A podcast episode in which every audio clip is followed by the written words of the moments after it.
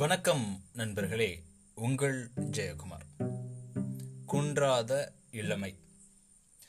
மனிதனுடைய வாழ்க்கையை மூன்று பருவங்களா பிரிக்கலாம். ஒன்று குழந்தை பருவம். இரண்டாவது இளமை பருவம். மூன்றாவது முதுமை பருவம். இந்த குழந்தை பருவம் அப்படின்னு சொன்னதும் நமக்குள்ள ஒரு இனம் புரியாத ஒரு உணர்வு மகிழ்ச்சி.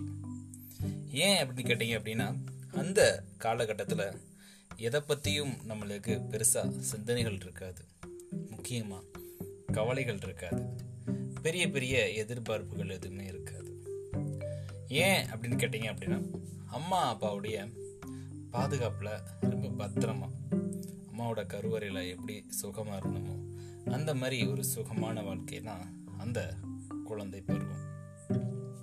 அதுக்கப்புறம் பார்த்தீங்க அப்படின்னா இந்த மூன்றாவதா உள்ள முதுமை பருவம். இந்த முதுமை பருவம் அப்படியே குழந்தை பருவத்துக்கு அப்படியே ரிவர்ஸாக இருக்கும். சின்ன வயசில் எப்படி ஓடி ஆடி விளாண்டமோ அந்த மாதிரிலாம் இந்த காலகட்டத்தில் வாழ முடியாது.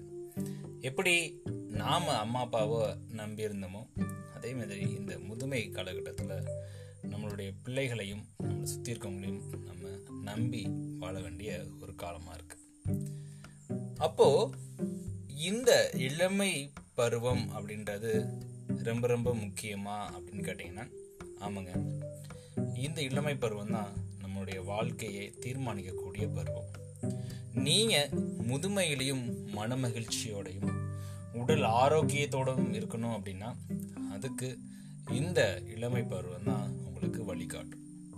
இந்த இளமை பருவத்தில் தான் நம்மளுடைய படிப்பு இருக்கும் வேலை இருக்கும் வருமானத்தை தேடி ஓடக்கூடிய காலமாக இருக்கும். கல்யாணம் குடும்பம் அதுக்கப்புறம் குழந்தைகள் அதுக்கப்புறம் நிறைய பொறுப்புணர்வு அப்படின்னு சொல்லிட்டு நாம் தொடர்ந்து ஓட வேண்டிய காலம் அப்படின்னா இந்த இளமை பருவத்து காலம் தான். அப்போ இந்த இளமை பருவத்து காலத்தை நம்ம முறையாக பயிர் செஞ்சோம் அப்படின்னா அதனுடைய விளைவு அப்படின்றது விளைச்சல் அப்படின்றது முதுமையில் நம்மளுக்கு நல்லா அப்போ இந்த குன்றாத இளமை அப்படின்னா நிறைக்கவே கூடாதா? எப்படி நீங்க பதினாறு வயசுல இருந்தீங்களோ அதே மாதிரி தான் இருக்கணுமா அப்படின்னு கேட்டா அப்படி அர்த்தம் கிடையாதுங்க. இது வந்து ரெண்டு விஷயங்களை சார்ந்தது. ஒன்று வந்து உங்களுடைய உடல் இன்னொன்று வந்து உங்களுடைய மனம். உடல் ஆரோக்கியமாக இருக்கணும் அப்படின்னா ஆரோக்கியமான உணவுகள் எடுத்துக்கணும். அதுக்கப்புறம் தேவையான உடற்பயிற்சிகளை பண்ணிக்கணும். இது ரெண்டுமே முறையாக பண்ணாலே போதும். உடல் நல்லா இருக்கும். அப்போ இரண்டாவது மனம். நீங்கள் அறுபது வயசு ஆயிட்டீங்க அப்படின்னா ஆட்டோமேட்டிக்காக உடல் அதற்கான தோற்றத்தை வெளிப்படுத்திடும் உங்களுடைய தோள்கள் சுருங்கியிருக்கலாம். உங்களுடைய முகத்தில் நிறைய மாற்றங்கள் ஏற்பட்டிருக்கலாம். உங்களுடைய தலைமுடி உதிர்ந்திருக்கலாம்.